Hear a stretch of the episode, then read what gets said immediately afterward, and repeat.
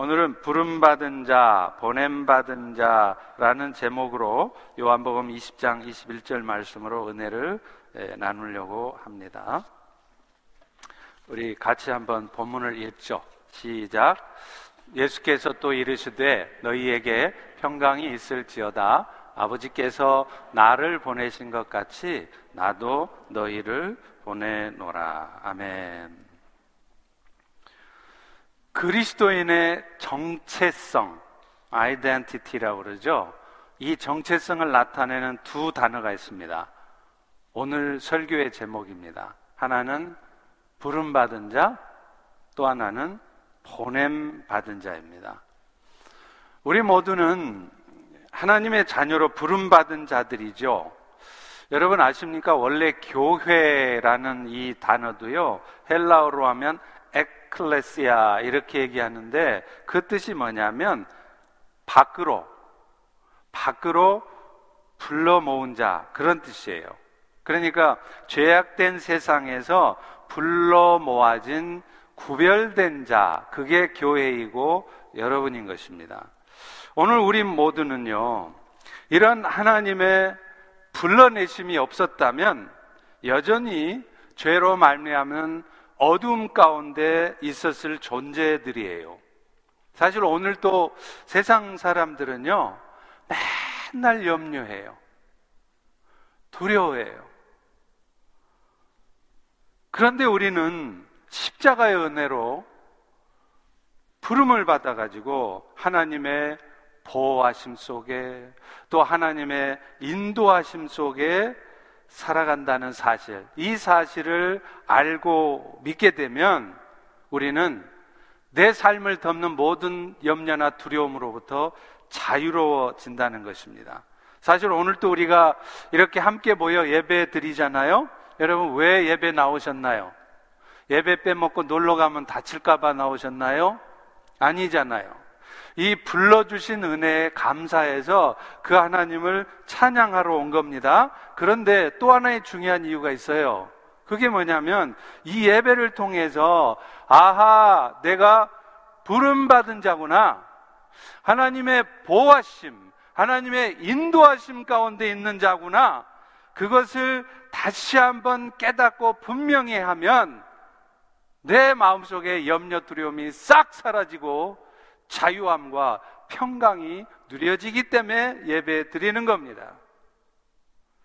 그런데 하나님은 우리를 그저 이렇게 염려 두려움 없이 행복하게 살다가 천국 가게 하시려고 부르신 게 아니라는 거예요. 우리 모두는 부름 받은 자인 동시에 세상으로 보냄 받은 자이기 때문에 그렇습니다. 사실 사도라는 말 아시죠? 어, 파스 근데 이 단어가 원래 헬라어로는 아포스톨로스라는 단어입니다. 근데 그 뜻이 뭐냐면요. 파견된 자 그런 뜻이에요.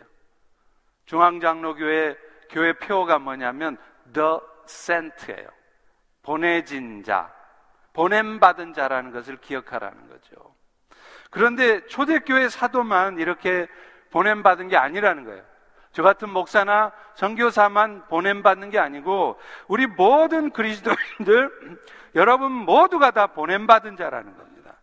그걸 어떻게 할 수 있습니까? 오늘 본문의 말씀처럼 예수님의 행적과 말씀을 기록한 네 개의 복음서, 마태, 마가, 누가, 요한 이 복음서 모두가 다 그 마지막이 뭐냐면 예수님께서 제자들을, 여러분들을 세상에 보내는 이야기로 마무리되고 있습니다. 마태복음 28장 19절 잘 아시죠?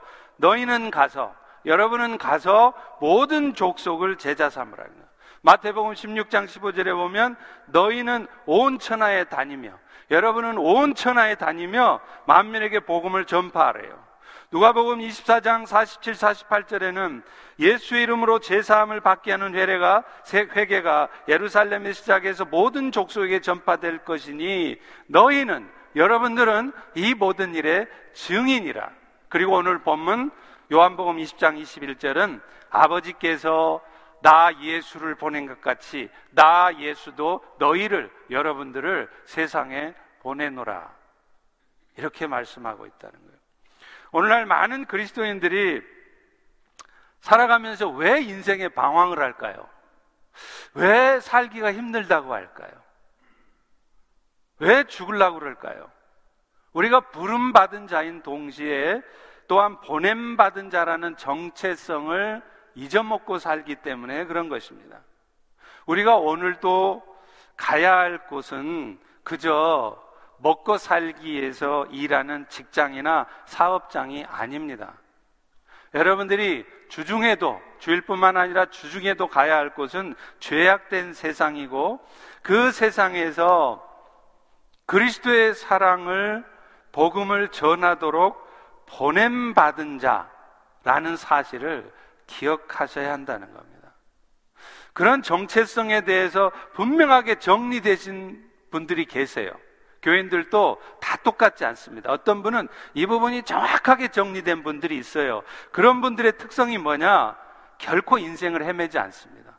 어려움이 없다는 얘기 아니에요. 똑같이 어려움도 와요. 그러나 결코 인생을 낭비하지 않습니다. 헛된 것을 쫓아 방황하지 않습니다. 또요, 살아가면서 어떤 어려움이 오겠죠. 와도 그 어려움을 견뎌내요.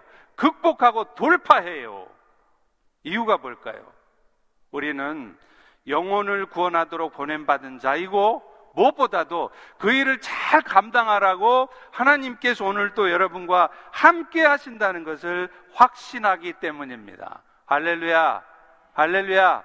이 은혜가 오늘 이 시간에도 여러분에게 있기를 축원합니다.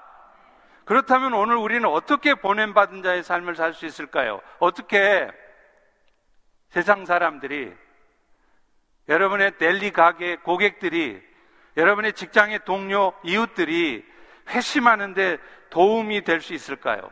그것을 위해서 우리가 먼저 알아야 될 게 있어요. 우리가 살고 있는 이 시대, 포스트 모더니즘의 시대가 어떤 사회인지, 그리고 그 가운데 하나님의 동역자로 살아야 될 그리스도인들은 어떻게 살아야 할 것인가를 배워야 된다는 겁니다.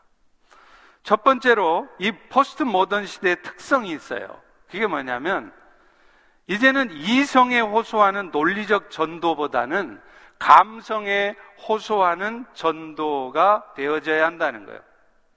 옥스퍼드에 있는 앨리스터 맥그라스라는 학자가요, 포스트 모더니즘, 시대 이전, 이전이 그냥 모더니즘이에요. 그 모더니즘 시대의 특성을 한마디로 뭐라 그러냐면 논리적 일관성이라고 했어요. logical consistency라고 했어요. 이 모던 시대에는요, 사람과의 소통에 있어서 가장 중요한 게 뭐지 아세요?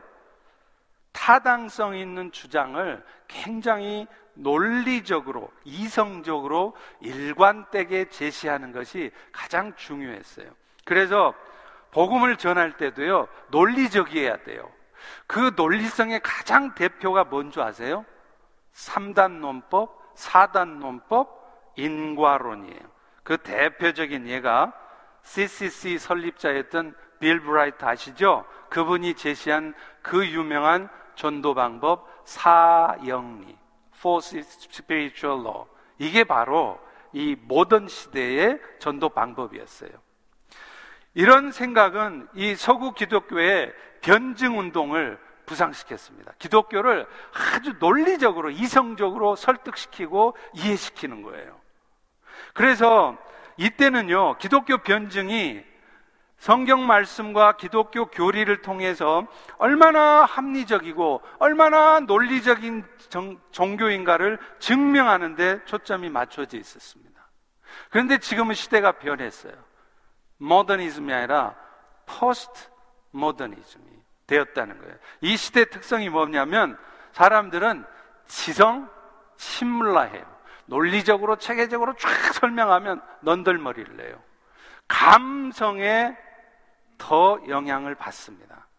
그래서 사람들은 이제는 논리적인 얘기가 아니라요. 논리적인 전도가 아니라 사람들이 전해주는 주변의 이야기에 더 관심을 보이고 반응한다는 거예요.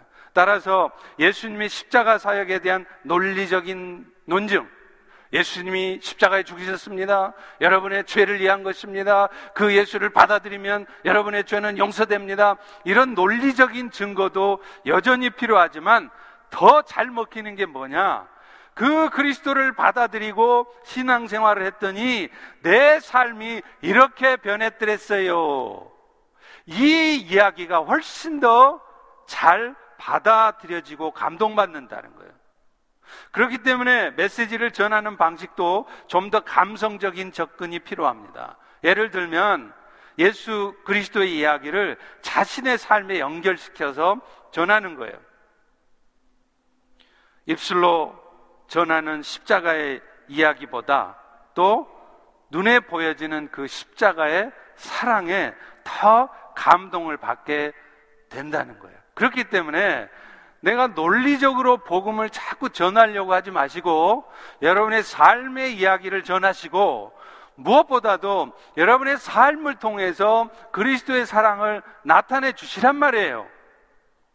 여러분 가게 손님에게 여러분의 직장 동료에게 맨날 야박하게 굴지 말고 화만 내지 마시고 따지지 마시고 그리스도의 사랑을 품은 자가 어떤 삶을 사는지 보여주시란 말이에요. 그게 복음을 전하는 거라는 거예요. 오늘 이 포스트 모더니즘 시대예요. 두 번째는요, 대규모 전도 집회보다는 한 사람에 집중하는 전도가 필요한 시대입니다. 포스트 모더니즘 시대 인간들은 피상적이고 일회적인 인간 관계를 형성해요. 그런데다 요즘 기술 정보 시대에서 다 뭐 줌이네, 무슨 온라인으로 하잖아요. 그러니까 사람들이 친밀함을 잃었어요.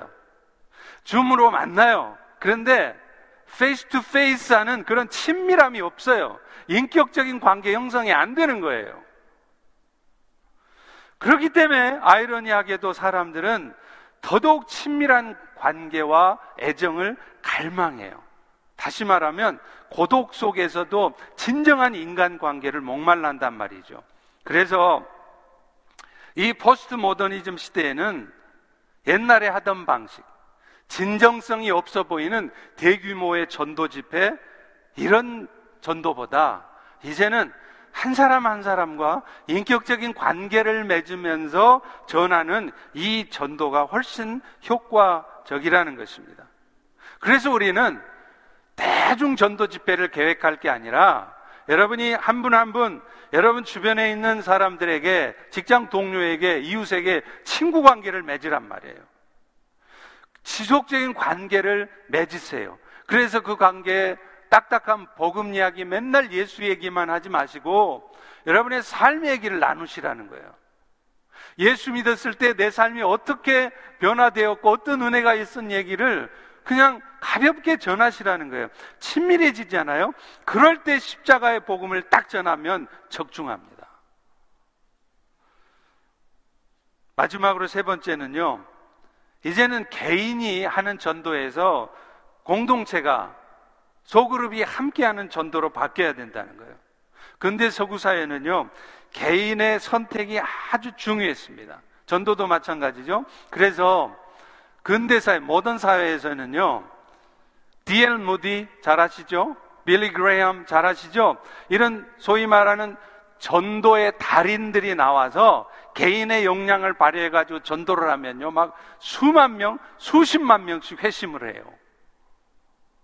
그런데 지금은 바뀌었습니다. 이런 전도의 달인들이 나와서 소위 말하는 전도왕, 이런 사람들이 활약을 하면 어떤 부작용이 생기느냐? 대다수의 나머지 성도들은 전도는 자기하고는 상관없는 일로 치부해 버려요. 도전받는 게 아니라 아 전도는 전도 왕들 하는 거야. 저 사람들 잘하고 있어. 그러니까 나는 그 전도에서 오히려 소외되는 것입니다. 그리고 그런 전도왕들 막 천명을 전도했다 그러니까 기가 죽어가지고 아예 전도할 생각을 안 하는 것이죠. 실제로 교회 성장학자들의 연구에 의하면요. 그런 전도왕들처럼 공개적으로 막 어그레시브하게 복음을 전하고 할 수 있는 사람들이 한 회 중에 많아야 5%에서 7%밖에 안 된답니다. 그러니까 더 이상 이런 전도왕들이 개인적으로 전도하는 걸로는 교회는 성장할 수 없는 것이지요. 더더군다나 많은 사람들이 개인주의 성향을 보이지만 다른 한편으로는 서로 연결되고 인격적인 관계를 갖는 것을 갈망하기 때문에 이제는 전도를 혼자 뛰는 전도가 아니라 여러 사람이 함께 해야 된다는 거예요. 그럴 때 이 공동체 전체, 여러분 오이코스 전체, 이 펠로스 교회 전체에 영원 구원에 대한 열망들이 막 일어나요. 목사님이나 하세요. 전도의 은사가 있는 사람이나 하는 거지요. 그게 아니라 여러분 모두가 아 나도 전도해야 되겠구나. 특별히 소그룹 오이코스를 통해서 해야 되겠구나 하는 도전들이 일어난다는 거죠. 그리고 무엇보다도 함께 가면 개인들이 부담을 안 가져요. 여러 사람이 함께 그 일을 하니까요. 이렇게 관계를 형성하고 복음의 메시지를 전하기 위해서 소그룹의 형태 오이코스가 가장 효과적인 것입니다. 특별히 1대1로 복음을 전하잖아요. 그러면 자칫 이 복음 전하다가 바람 날 수가 있어요. 할렐루야. 편협된 이상한 관계로 발전할 수 있습니다. 조심해야 돼요.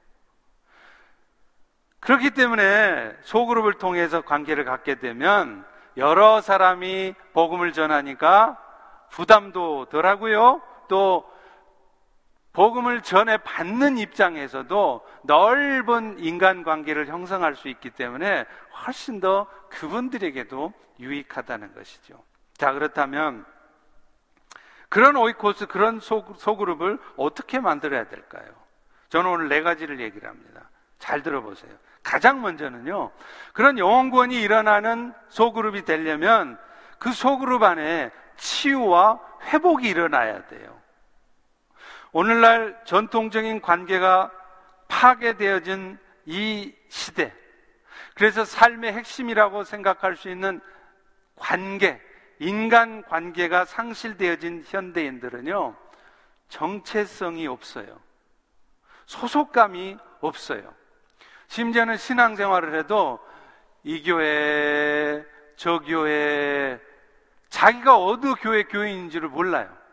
왜 그러냐면 맨날 온라인으로 아 오늘은 분당 우리 교회 아 내일은 온누리 교회 아 내일 모레는 중앙장로교회 이러니 이게 소속감이 없는 거예요. 부평초 물 위에 떠다니는 풀처럼 뿌리가 없으니 그 신앙이 자라겠습니까? 온라인으로 신앙생활을 하면 그 신앙을 망치는 거예요. 어쩔 수 없는 상황에서 잠시 잠깐 신앙생활 하는 거야 상관없지만 지속적으로 여러분 온라인으로 신앙생활 할 생각 하지 마세요. 여러분 신앙 망치는 겁니다. 지금 온라인으로 예배 드리신 여러분들도 도전 받으셔야 돼요. 그런데 그런 소속감 정체성이 없던 사람들이 회복과 치유의 기적을 경험할 수 있는 곳이 있는데 그게 바로 소그룹이라는 겁니다. 그래서 칼 조지는요, 미래 교회의 모습을 이렇게 말합니다. 교회 우선순위는 이제는 가르치는 일에서 돌보는 일로 바뀌어야 된다는 거예요. 말씀에 대한 이해에서 말씀을 적용하는 것으로 재조정돼야 된다는 거예요. 그래서 여러분 오이코스에서 소그룹 모임을 할 때 가장 중요하게 생각해야 하는 시간은 학습 문제를 가지고 성경을 가르치고 공부하는 거 그게 사실은 중요한 게 아니에요. 그걸 바탕으로 해서 여러분의 삶을 진솔하게 나누셔야 돼요. 여러분의 아픔을, 여러분의 고통을, 걱정거리를 드러내야 돼요. 실제로요, 소그룹 안에서 치유는 자기 표현과 경청을 통해서 일어난다는 겁니다. 폴 트루니에라는 사람이 이런 말을 했어요. 모든 사람은 자신을 표현해야 된다. 그래서 심리 치료에서 핵심이 뭔지 아세요? 허심탄회하게 털어놓게 하는 거예요. 자신의 아픔과 고통을 털어놓는 것만으로 절반은 치유가 되기 때문에 그래요. 그런데 사람들은 오이코스 모임을 해도요, 꽁꽁꽁 숨겨놔요. 안 털어놔요. 자식한테 큰 문제가 터졌는데 부끄러워하고 그걸 드러내지 않습니다. 그러니 그게 치유가 일어나겠어요? 그런 소그룹에 가고 싶겠어요? 아무런 영적인 변화들이 없는데요. 치유가 일어나려면 드러내야 돼요.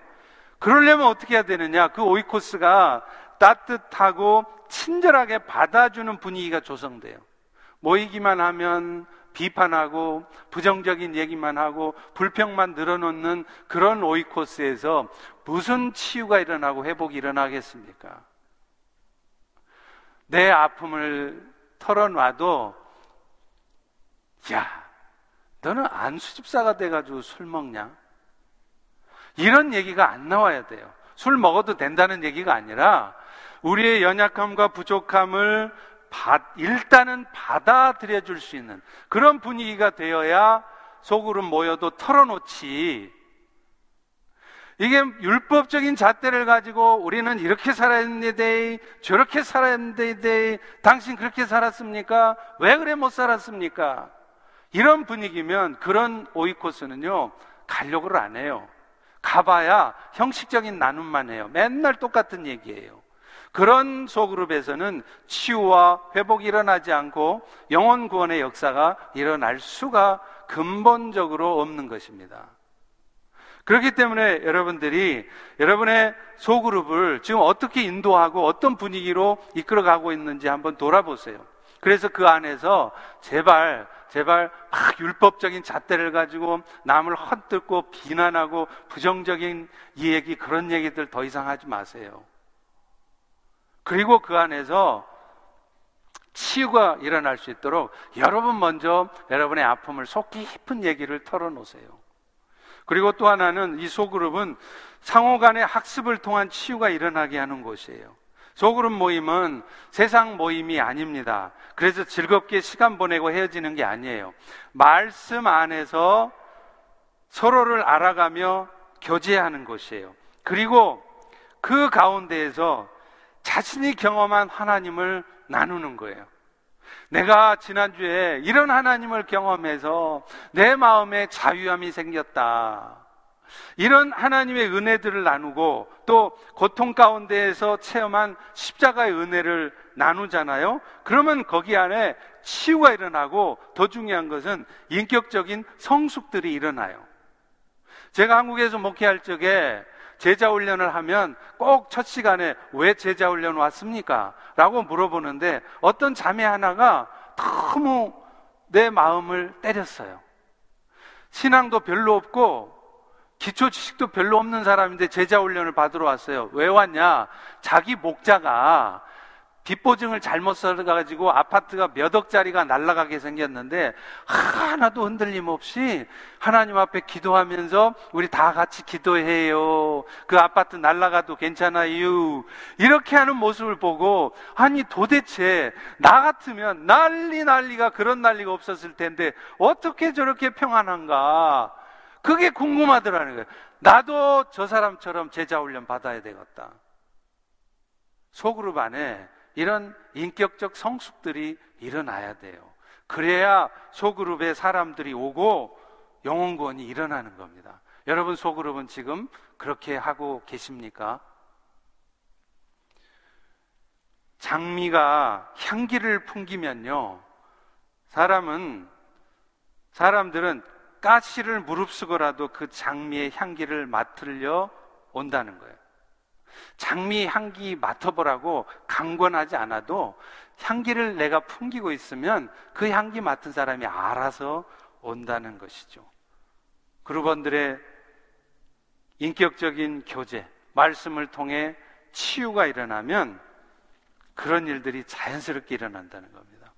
두 번째는요, 건강하고 성장하는 소그룹에 대한 꿈을 꾸는 소그룹입니다. 조엘 코미스키라고 하는 사람은 이 세계 유력한 소그룹 중심의 교회들, 그 New Hope Community Church 같은 이런 교회들을 조사를 해보니까 이 dream 한다는 거, 꿈이라는 게 얼마나 놀라운 것인지를 발견했어요. 그는 이렇게 말합니다. 자신의 목표를 알고 있는 셀들은, 소그룹들은 그것을 모르는 소그룹보다 꾸준히 소그룹을 배가시키는 경우가 많다는 거예요. 소그룹원들이 그 소그룹의 목표를 늘 기억하고 있는 소그룹들은 그렇지 못한 소그룹에 비해서 그 소그룹이 배가 되어질 영혼 구원을 통해서 배로 늘어날 확률이 75%로 높아진대요. 건강한 소그룹에 대한 꿈을 갖고 있는 그런 소그룹들은요, 그 지체들이 기도를 알아서 해요. 알아서 사람들을 만나고요. 알아서 사람들을 그 소그룹으로 초청하는 거예요. 그러니 당연히 연말쯤 되면 또 하나의 소그룹을 분열시킬 수, 분립시킬 수가 있는 것이죠. 특별히 소그룹의 리더들에게 전진하도록 동기부여를 한다는 거예요. 그래서 소그룹의 리더이신 여러분들은 특별히 꿈을 가지셔야 돼요. 뭔 너무 짐을 나한테 지어줘가지고 내 이번 학기만 끝나봐라. 당장에 내 목자 내려놓는다. 그게 아니라 내가 언제 죽을지 모르는데 저처럼 암에 걸려 죽을지도 모르고요. 교통사고 나 죽을지도 몰라요. 하루아침에 스트로크 와서 쓰러져 죽을지도 몰라요. 그러면 내 주님 앞에 서기 전에 내 영혼을 죽게 세워냈다는 그런 이야기를 주님 앞에 할 수 있어야 되잖아요. 그러려면 여러분이 리더가 되려는 꿈을 가지셔야 돼요. 서로 리더를 속으로 목자 하려고 해야 된다는 거예요. 그리고 그 리더들은 내가 이 소그룹을 배가시키겠다는 꿈을 가지셔야 돼요. 그러면 그 소그룹 리더는 어떤 장애물이 와도 쓰러지지 않습니다. 사실 소그룹 이끌어 가다 보면 별의별 일이 다 있어요. 오해를 받고요. 모함을 받기도 하고요. 또 초청을 했는데 안 와요. 죽으라고 출창나게 전화 돌려도 속으로 모임에도 참여도 안 해요. 콧방귀도 안 뀌어요. 그러면 실망스럽죠? 그런데 꿈이 있는 리더들은 그때 쓰러지지 않습니다. 좌절하지 않습니다. 무너지지 않습니다. 왜요? 꿈이 있기 때문에 그래요. 영혼 구원에 대한 열망이 있기 때문에 그래요. 그런 소그룹, 그런 리더들이 소그룹을 통해 영혼을 구원시킨다는 겁니다. 여러분들에게 도전합니다. 그런 꿈을 가지십시오. 제발 소그룹 리더 안 하겠다고 빼지 마세요. 그러다 여러분, 당장 교통사고 나서 내일 천국 가시면 주님 앞에 서서 여러분 뭐라고 말씀하시렵니까? 세 번째는요, 매일 멤버들을 위해서 기도하는 소그룹이에요. 복음 전도자였던 골든이 이런 말을 했습니다. 하나님과 사람을 위해 누구나 할 수 있는 가장 위대한 일은 기대, 기도하는 일이다. 소그룹 리더의 가장 중요한 역할이 기도하는 거래요, 이런 거예요. 그래서 소그룹을 막 배가시키고 소그룹을 막 은혜롭게 이끌어가는 소그룹 리더들의 공통점이 있어요. 뭔지 아세요? 똑똑한 사람들, 머리 좋은 사람들, 박사들? No. 기도하는 사람들이에요. 그런 소그룹은 번창하게 돼 있습니다. 그런 분들은 자신의 스케줄에 이 기도하는 일을 최우선 순위로 삼습니다. 실제로 기도에 드리는 절대적인 시간과 소그룹 성장 사이에 상관관계가 있다는 것이 이미 증거됐어요. 그래서 매일 매일 90분 이상을 기도하는 리더들이 30분 미만으로 기도하는 리더들보다 그룹을 배가시킬 확률이 두 배가 높아졌다는 거예요. 그러니까 여러분들의 소그룹이 배가 되지 않는 이유, 지지부진한 중요한 이유 중에 하나가 여러분들이, 세론들이, 특별히 리더들이 기도하지 않기 때문이라는 거예요. 기도가 그 차이를 가져오는 겁니다. 세론들 탓하지 마세요. 우리는 안타깝게도 바쁘다는 핑계로 기도를 안 해요. 하지만 그것은 기도의 본질을 모르는 것입니다. 우리는 기도가 사실상 시간과 노력을 줄이는 것이라는 것을 잘 모르기 때문에 그래요. 여러분, 기도가요, 여러분이 몇 달, 몇 년을 해서 이루어낼 수 있는 것을 단박에 이루어낼 수 있게 해요. 예를 들어 볼까요? 제가 아는 저의 후배 목사님이 뉴질랜드에 기도원을 세웠어요.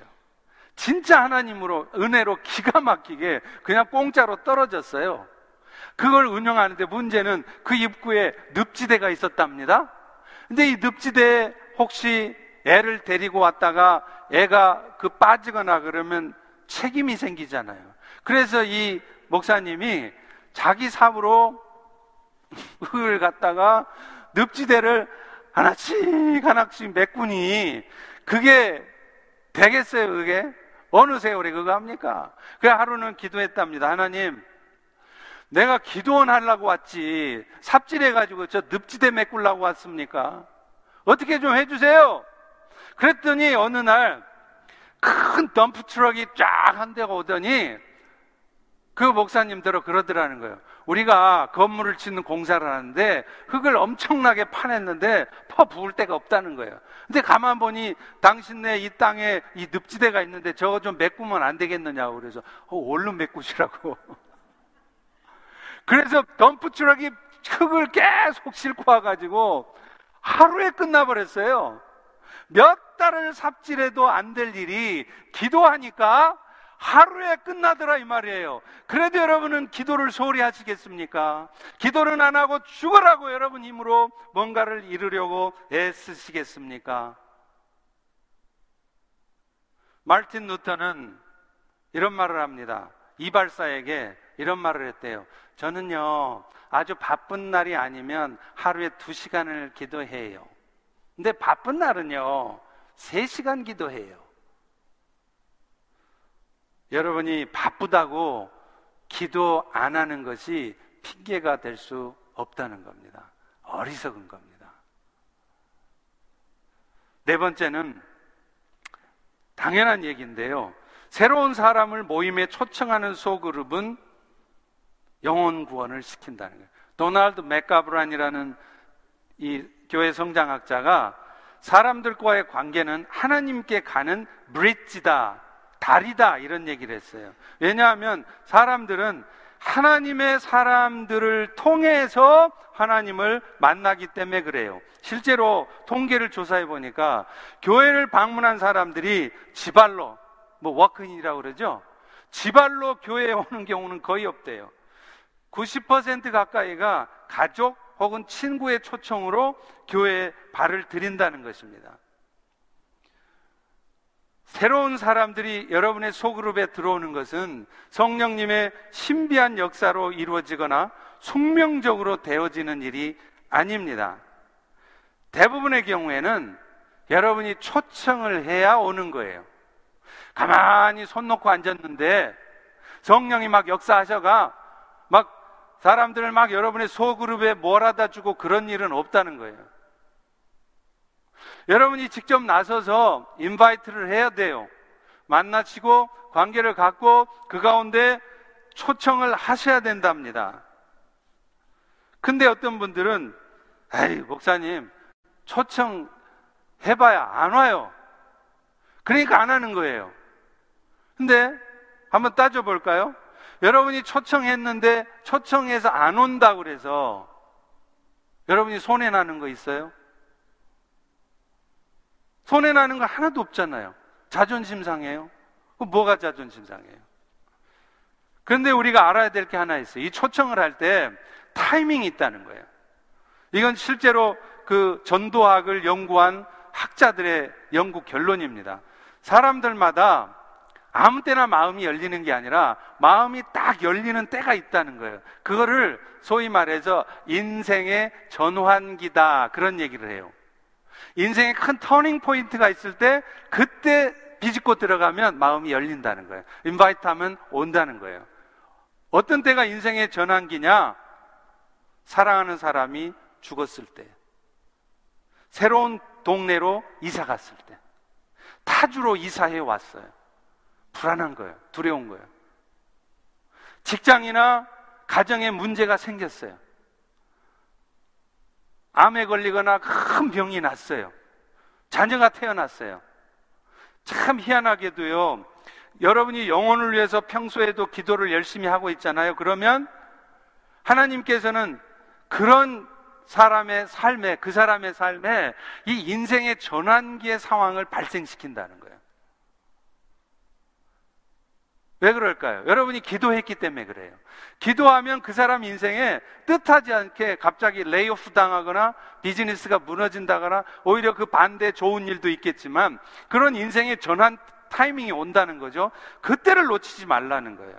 가서 invite를 하면 100%로 옵니다. 조심해야 될 거는 초청할 때 너무 부담을 주면 안 된다는 거예요. 억지로 하지는 말라는 거예요. 여러분, 그 자동차 딜러들이요. 저희 교회도 이 딜러 잘 하시는 분들 계세요. 근데 차를 잘 파는 딜러들의 특징이 뭔 줄 아세요? 차 사라고 권하지 않는다는 거예요. 그냥 이 차가 어떤 점이 좋은지만 설명을 잘 해주고 있으면 자기들이 알아서 다 구매를 한다는 거예요. 복음이 얼마나 소중하고 은혜로운 것인가 여러분의 삶의 경험을 통해서 그 얘기만 하세요. 그러면 알아서 알아서 스스로 복음을 구매하게 된다는 겁니다.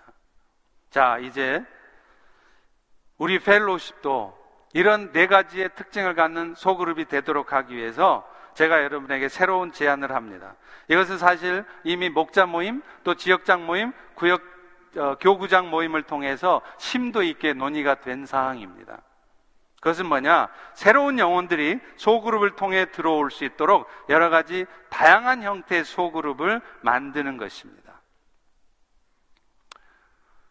처음에는 좀 시행착오도 있을 수 있겠고요. 새로운 상황에 불편함이 느껴질 수도 있을 것입니다. 그러나 좀 참아보세요. 그리고 영적인 성장을 위해서 우리 모두의 또 우리 펠로시 교회 영적인 성장을 위해서 필요한 일이라고 생각이 됩니다. 가장 먼저 만드는 소그룹은 뭐냐면 전도 소그룹이에요.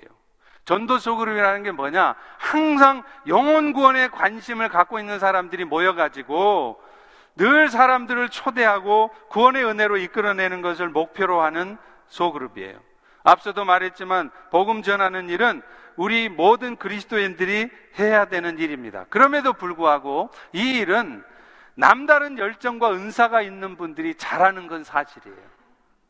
여러분 소그룹에도 1년 내 오이코스 모임 해봐야 단 한 번도 아마 오이코스에 새로운 사람을 초대한 경험이 없는 오이코스가 많을 겁니다. 근데 여러분 중에는 그걸 막 안타까이 여기면서 늘 그 궁리만 하면서 어떻게 하면 내 옆가게 사람을, 어떻게 하면 내 손님을, 어떻게 하면 내 이웃을, 우리 동네 내가 만난 한인을 어떻게 초대할까 늘 구궁리하는 사람들이 틀림없이 있어요. 그런 사람들이 모여서 두세 가정만 모여도 영혼 구원의 역사가 일어나요. 왜냐하면 맨날 초대하니까. 그리고 거기에 초점이 있는 사람들이라 기꺼이 희생하고요. 기꺼이 음식 준비하고요. 기꺼이 시간 내고요. 그렇게 하다 보니까 그런 소그룹은 두 가정, 세 가정만 모여도 1년에 두세 가정씩을 영혼 구원을 시키는 거예요. 여러분 중에도 다는 아닐 겁니다. 많지 않을 겁니다. 그러나 이런 전도 소 그룹에 대한 그런 마음이 있으신 분들 틀림없이 계실 거예요. 다니엘서 12장 3절에도 이런 말을 합니다. 많은 사람들을 옳은 대로 돌아오게 하는 자는 하늘과 같이 영원토록 빛날 것이라. 아마 전도소 그룹에 들어간 여러분들이 저보다도 우리 교회에서 가장 천국에 가면 상급이 많은 분들이 되실 것이라고 저는 믿습니다. 여러분에게 챌린지 합니다. 여러분, 전도 소그룹에 들어가서 구원에 집중적으로 여러분의 삶을 드려보십시오. 또 하나가 이제 직능별 소그룹이 있어요. 세탁소 하시는 분들, 델리 하시는 분들, 연구원들, 의료인들, 같은 직종에 있는 분들이 함께 소그룹을 형성하는 거예요. 그런데 이 얘기를 들으면 부담이 덜컥 되는 분들이 있을 거예요. 왜냐하면 이 일은 장점도 있고 단점도 있어요. 같은 업종 사람끼리 모이면 도움도 되지만 괜히 경쟁 의식이 생기고 부담스러울 수 있죠. 그러나 제가 아는 한 부정적인 것보다는 도움되는 분이 훨씬 더 많습니다. 다만 이 일은 의무적으로 그런 직능 소그룹에 들어가라는 거 아니에요. 델리 하셔도 델리 소그룹 안 들어가시고 일반 소그룹 들어가셔도 됩니다. 여러분 선택입니다. 동호회별 소그룹도 있습니다. 골프 좋아하시죠? 하이킹 좋아하시죠? 여러분, 왜 골프 좋아하는 걸 부끄러워하세요? 한국 같으면야, 또 저 같은 목회자야, 이 골프 치면 눈총을 받을 수 있죠? 충분히 이해됩니다. 그러나 여러분들은 여러분의 삶에 골프를 통해서 여러분이 신체를 건강하고 스트레스를 해소하고 얼마나 좋은 거예요. 얼마든지 하십시오. 근데 오이코스 따로 골프 따로 하려니까 이게 이중으로 시간 들어가니까 어느 순간 오이코스는 빼먹기 시작하고 골프 치러 맨날 가는 거예요. 그러지 마시라는 거예요. 아예 골프 멤버들끼리 소그룹을 만들어 갖고 골프 치러 가세요. 그리고 클럽 하우스에 둘러 앉아 모여가지고 거기서 오이코스 모임을 하세요. 할렐루야. 좋지요? 그렇게 해보시라는 거예요. 뭐 욕먹을 게 뭐 있어요? 하이킹. 도시락들 싸갖고 가서 산 정상에 벤치에 둘러 앉아서 거기서 쉘터에 앉아갖고 맛있게 먹고 거기서 소그룹 모임 하시라니까요? 볼링, 낚시, 독서클럽, 탁구, 테니스 저희 교회 한번 만들어 보기를 소망합니다. 아멘? 중요한 게 있어요. 근데 이 취미 생활을 하는 소그룹은 유혹이 많아요. 가서 열심히 하이킹하고 맛있는 거 딱 먹고 이제 소그룹 은혜를 나누려 그러면 야 됐다 야 그거 하지 말자 그냥 이게 교제지 뭐 그러면 안 된다는 거예요. 너무 놀자판으로 가시면 안 돼요. 술판으로 넘어가 버리면 안 돼요. 그리고 그 동호회에 여러분 주변에 친한 친구, 골프 잘 치는데 이 친구가 교회를 안 나가요? 그, 그 친구를 초대하세요. 야, 이번에 우리 한번 그 뭐라 그래요? 그 한 바퀴 도는 걸 라운드 한다 그래요? 골프는 전 평생에 한 번도 안 쳐봐갖고. 하여튼, 야, 우리 라운드 뭐, 라운딩, 맞아. 그거 한번 하자. 그 와가지고 둘러 앉아서 성경 얘기 나누고 남녀를 구분하는 소그룹도 필요합니다. 부부가 남성, 여성 오이코스에 따로 들어가시는 분들은 그렇게 해도 되고요. 부부가 함께 가도 돼요. 따로 할 때 오히려 남편, 아내가 서로 속 깊은 얘기를 할 수 있어서 긍정적인 부분도 있고요. 연령별 소그룹도 있습니다. 시니어들, 어린아이들 붙은 부모, 청소년기 자녀들. 특별히 이 시니어 그룹은요, 꼭 시니어에 들어가지 않으셔도 돼요.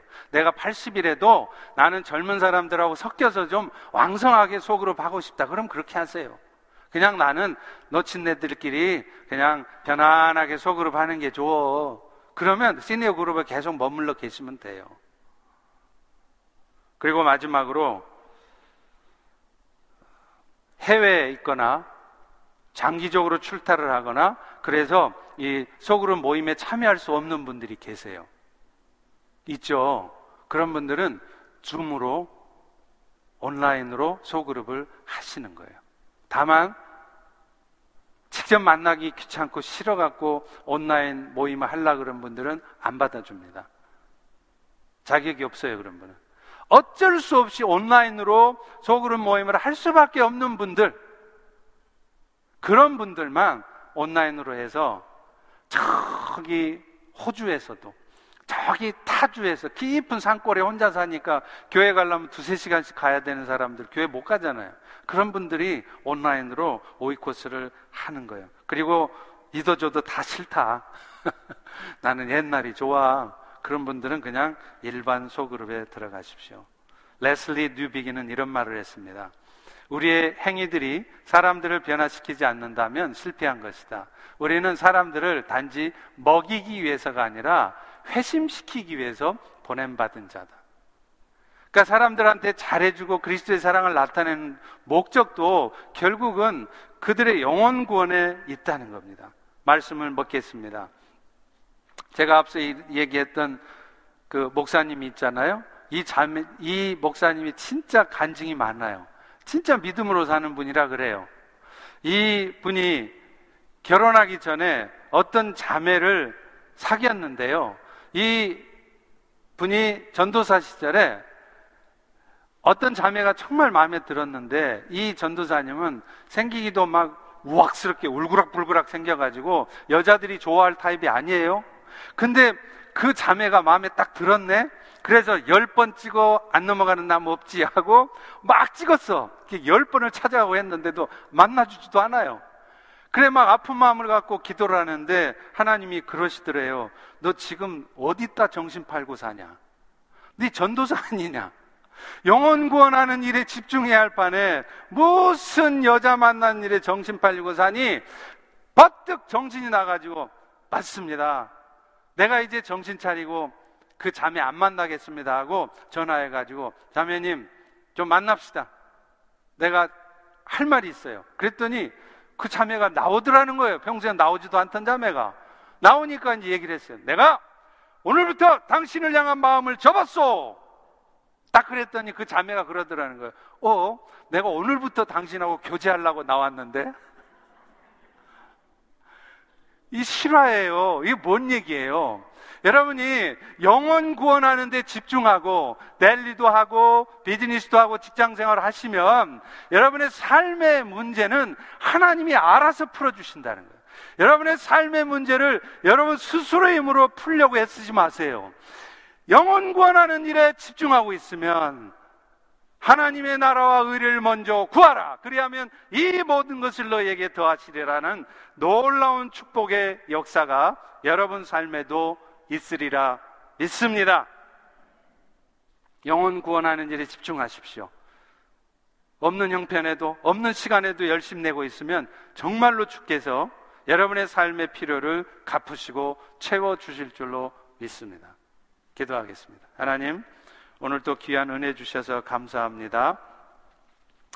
오늘 이 예배를 통해 주신 말씀처럼 우리가 보냄 받은 자로 어, 늘 기억하면서 그런 은혜 가운데 살아갈 수 있도록 은총 베풀어 주시옵소서 예수님 이름으로 기도합니다.